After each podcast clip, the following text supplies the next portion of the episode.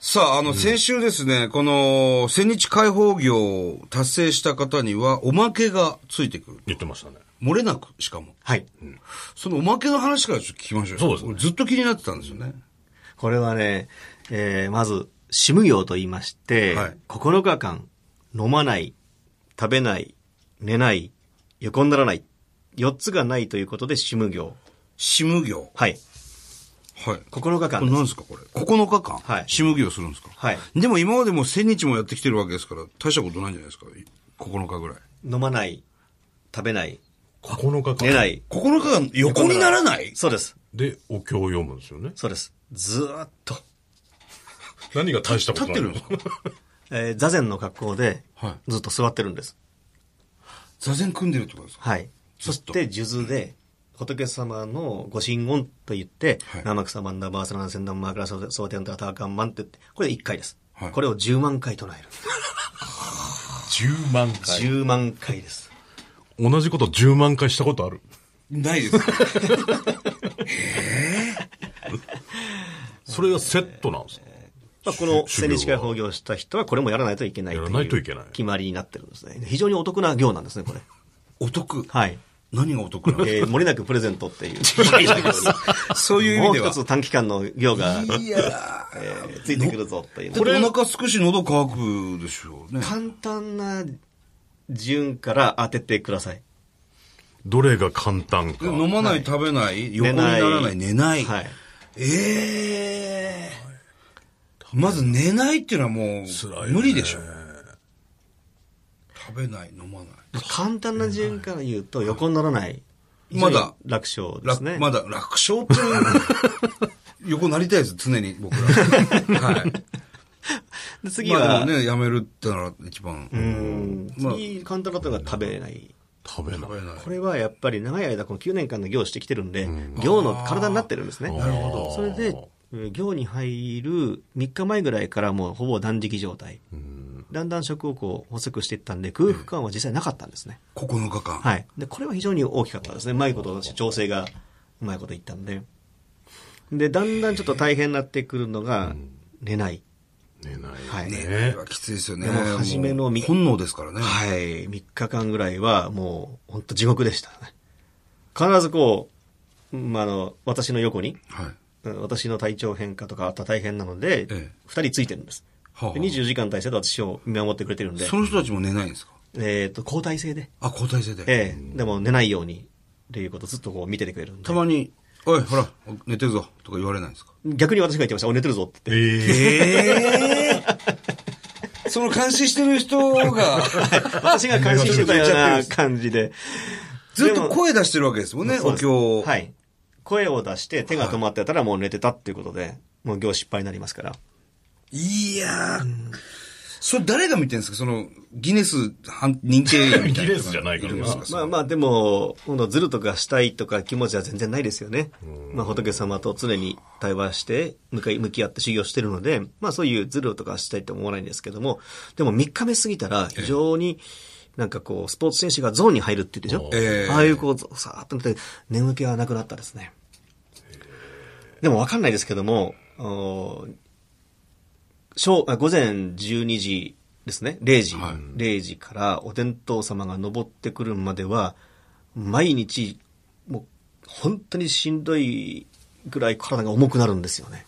重くなるんですかずええしりと。なんでかわからないんですけども、まあ、わからないまあ。最後まで今でも理由はわからないですけども、体が重くなる。その時間帯。はい。で、お天道様が登ってくると、スーッと軽くなるんですけど、だから昔から夜は寝るもんなんですね。いや、本当そう思いますよ。え夜寝るから暗いんですよ。そうですはい。でも、声出なくならないんですか、それ。えで、危険なので、はいビヨンって言って、はい小さな声で、ずーっと初めから、ああ、なあまりので大声きがい潰声れ出ますさ。ないようにして。はい。えーだからね、一番もうどうにもならんかったのが水ですね。やっぱりそうなんですよね。水がないと人これははね、ね、クリアできなかた。った。あら、あの、まあ、眠気も、えあとは横ならないも、はいあのお腹空いたのも全部クリアできる。最後までの喉が渇いたっていう状態ですよね。え。飲んじゃったんですかいやいやいやいや、あの、喉の渇きをええ克服できないっていうか、はうんもうずーっと喉が渇いたまんま9日間永遠と、い や、もう飲みましょうよ。うがい、うがいはダメなんですかうがい。 5日目から。 1日1回だけうがいが許されます。 入れちゃダメなんですかダメです。それも、うどん丼やりますよね。はいあれらの大きさ、天目茶碗って言うんですけど、ええ同じ大きさの器を2つ用意されます。、はい1個はこう、本当にすり切り1杯。すり切りいっぱい。はい。それを右から左に移していくんです。少しでも減ったら、飲んだってことで アウト。ええー、なんですか、それ。厳しい。厳しすぎませんかもうアウトって言って。もう減ってるだろ、さっきと。減っそたぞでものそ、その前もケツバットだその、偉い人なんですかその、お前とか言ってる人。 いや、冗談です、今のは。あの、誰もそんなこと見ないし、ええ誰も、あの、ことやってる本人も、えもうずるしないっていうような、もう、もうそれはもう当たり前の当こと。たり前のことで、もう注意しながら最後の一滴までもう吐き出すというような感じですね。でも5日ぶりに、こう、うがいをした時には、こう皮膚がこうチューチューチューってこう吸収するんですよ。あ自然とそういう声分かるんですね。もうチューチューチューチューって音立ててこう吸収してるような感じがしました。それまで水分取ってないわけですからね。ええ汗はかくわけですもんね、だって。きます。お小水もええ1日2回必ず出ます。あ出るんだ。水飲んでなくても。はい。昔、ポカリスエットの宣伝であの、たけしさんが、ええ人間は黙って生活してるだけでも1日1リットルの水分が蒸あー発ありすまる。したね。 1日1キロずつコンスタントに痩せていきますね。で、9日間で11キロ痩せました。だからダイエットにはもってこいですよ、この業は。本当ですねええ今ねやろうから、しむ業。断とこ食ろがダイエットとかありますけど。 100 10日目になったら死んでしまうんです。えギリギリじゃないですギか。リギリです。で、足掛け9日で終えるという。えそのために9日なんですかはい。で、まあ、生きるか死ぬかのその瀬戸際まで行って、まあ、感謝の気持ちとか、自分を顧みる気持ちとか、今の存在、自分の存在、相手の存在に対してみんなに本当に敬意を払って歩いて生きていかないといけないんだっていうことを学ぶために、まあ、こういう修行が実際あるんですね。これでも1日目、よし、やるぞ、っつって、まあ、座禅入るわけですよね。はいその、最後の9日目なんていうのは、もう、頭ももう、考えてることも全然違うことになってませんか、なんか。もうね、感あ謝。あ、喉乾いた、カツ丼食いてえとか、そういう。それはないですね。感謝ないですかないですね。感謝感謝の、 9日目に。なんかこう、ふわーっと、その世界が自分をくるんでくれているような感じで、涙が出てくるんですよね。もう本当に自分は、あの、この日本という国で生まれて、朝昼晩のご飯食べれるだけでも感謝だってあいうりようがな。たいという。ありがたいことなんでっすていかうはい。もう生きてるっていうよりも、本当に何かに生かされてるっていうような、あー気持ちになってくるんですよね。もともとこの考え方がすごく広くなって、もともと、こう大きな地球っていうのは、大宇宙の中に浮かんでるわけですよね。うん浮かんでますねものすごい大きいの、あの、すごいスピードで回って、はい回転してるんです太陽の周り。ええこれでも目の前の、あーお水の、この器の水面っていう揺れないですよね。ええうんそう、微妙でかつ素晴らしいバランスで保たれてる世界に私たちは住み込まれてるんだって、まあ、そのことだけでも感謝に涙が出てくるんですよね。普段何も何事もないようなことでも感謝になってくるんですね。いろんな物事を大きくこう捉えてくるんでしょうね。はい。これ変な話、まあ、しこの9日の修行終わりました、一番最初に口にしたのは何なんですかまあ、水です。お水。はい。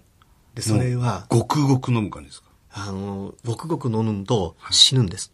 えで、それまでまず、この食道が、もう閉まってる状態になってるんですね。ピタッと。なるほど。くっついてるんですかはい。もう入ってこないから。オーバーに言ったらもうそういうええ状態になってますよね。もう食食物も水も通んないんで。でそこで、うん、水を入れてやると、ミリミリミリってこう痛いんですね。え剥がれていくような感じそんな感じ。ええだから少しずつ、こう、ぬるま湯をはい少しずつ少しずつ、あの、飲んでやって。広げてやるような。はい。で、次に飲んだのがリンゴジュースでした。えリンゴジュース。はい。食べ物的食べに物は。はやっぱり飯の半田屋とか行くわけです かえ、あの、吉野家の方で、ええちょっと肉乗ってないといけないなと思いまして。まあ冗談ですけど、重湯です。重湯。はいまあ、もちろん少しずつこうんう、食物も入れてい徐々にく。はい。いや、すごいどな。うなんですかこう、こう匂いとか体の。えっ、と、臭くな3る日目からはい刺繍が漂ってるって言いましたですね。自分ではわからないんです。死んだ人の匂いですね。もう部屋全体に充満してたってことで、本人はわからないです。で、目の前で見えるもの全てがスローモーションのように見えるんです。お線香の灰が灯れて、砕けるこう瞬間、わかりますね。うーって、これがスローモーションに見えて、下に押した時に、肺の上に押した時にパタンって落とすんですね。その音まで聞こえるんです。え え聞こえないですよね、普通。聞こえないです。なもう遠くで誰かが何か言ってるのも全部聞こえますね。研ぎ澄まされていくはいん。でえすかーっと、はいこの聴覚聴覚あと嗅覚嗅覚これはものを抑えてきますね。で、視覚はだんだん弱くなってきます。えーでも、逆さ屏風の向こうで、修行僧が、うん私の手伝いの修行僧がい作業してるんです。えで、10人ぐらいいるんですけど、交代で。誰がそこで作業してるのかが匂いでわかるんです。人の匂い。はい。いや、すごい。警察犬ですね、もうね。はい。でもそんだけ研ぎ澄まされたら、はい、食事の匂いとかもこう、あその、来ないんですね全くその食事をする場所からは、はい。と、あの、100メーター以上離れてるああ、なるほど。場所でやってるので。えー感じちゃったらまたしんどいですよね食べ物の匂いねでも別にそんなん、もう、なんないですかはい、長い間修行してるので、あれが食べたいなとかいや、こうしたいなとかってでももうケンほタとケんンタッキーとどかの匂い聞いたらやばくないですかケンタッキーは辛いですよ大丈夫です。 はいあのケンタッキーー耐えられますケンタッキーは俺無理だないや、でも白身魚のフライだったらちょっとやばいかもしれないあであ、すけど。白身のフライもうまいっすよね、えー肉は大丈夫かもしれないですね。好物の匂いとかしたら無理だよな無理だよなあ、そっか、やっぱお肉食べないんですよね。はい、肉は、今は、あの、チキンとか、ええそういうものはたまに、タンパク質は取るようにしてますけども、もともとそのお釈迦さんの時代も、えー宅発で午前中、皆から食べ物をいただいてきます。その中に肉も魚も入ってて、あいただいたものは感謝して、そうなんですか食べてたんですね。ただ、あ精進料理る一定の修行の期間になると、出汁までダメです。だしもダメなんですかはい。まあ、いろんな理由があるんですけれども、あーと昔お寺のこう三本の中には、訓血、三本に入らず、これはニラとかええ肉、この三本から入っちゃいけないとかっていう、そう、あの、あったんですね。はいではいなぜかっていうと、えー人間もやっぱり人間の血が体に流れてますけども、肉を食べると人間の血以外のものが体に入ってくるので、あの集中力がだんだんと悪くなるっていうのが、これデータでも出てて、でも昔の人ってこういう医学も発達しないんですけども、よくその分かったなと思って。確かに。はい。あと、ニラとか玉ねぎ、そういうのも食べると胃腸が弱ってるので、まあ、私の場合は山の修行の時に、食べたものがそのまんまええ、玉ねぎが出てきたりとか、消化する能力がないんですね。うんまあそういう行の期間だったら食べないですけども、まあ今はどの日本のお寺さんでも、肉魚完全に食べません、1年を通して食べませんっていうところはないと思います。あ、そう個人的にベジタリアンの人とかはいると思うんですけれども、はい。そういう規則はないと。はい。ただ食べ過ぎてはいけないので、何事も腹八分目に、まんべんなくいただくのが一番いいですね、野菜を中心に。もともとは私たち農耕民族なんで、お酒は飲むんですかお酒はほとんど飲みません。ただ、あの、うちの師匠がすごい酒飲みだったんで、あーうん、酒は大事だぞって言ったんで、 お付き合い、あの、なるほど、程度。えー程度ですね。まあ、宮城はね、酒どころでもありますからいや美味しいでね。すからねはい僕らもお酒一滴も飲めなくて。らしいですね。まだまだたくさんお話聞きたいんですが、とりあえず今日は、ここら辺までということにしときましょうか。はい。また次回もぜひ、えーゲストとしてね、はいあの、来ていただきたいと思います。よろしくお願いしますは。すごいですね。大アジャリさんですね。はいはい。えー、シュナさん、じゃあ、来週もよろしくお願いいたします。よろしくお願いしますありがとうございました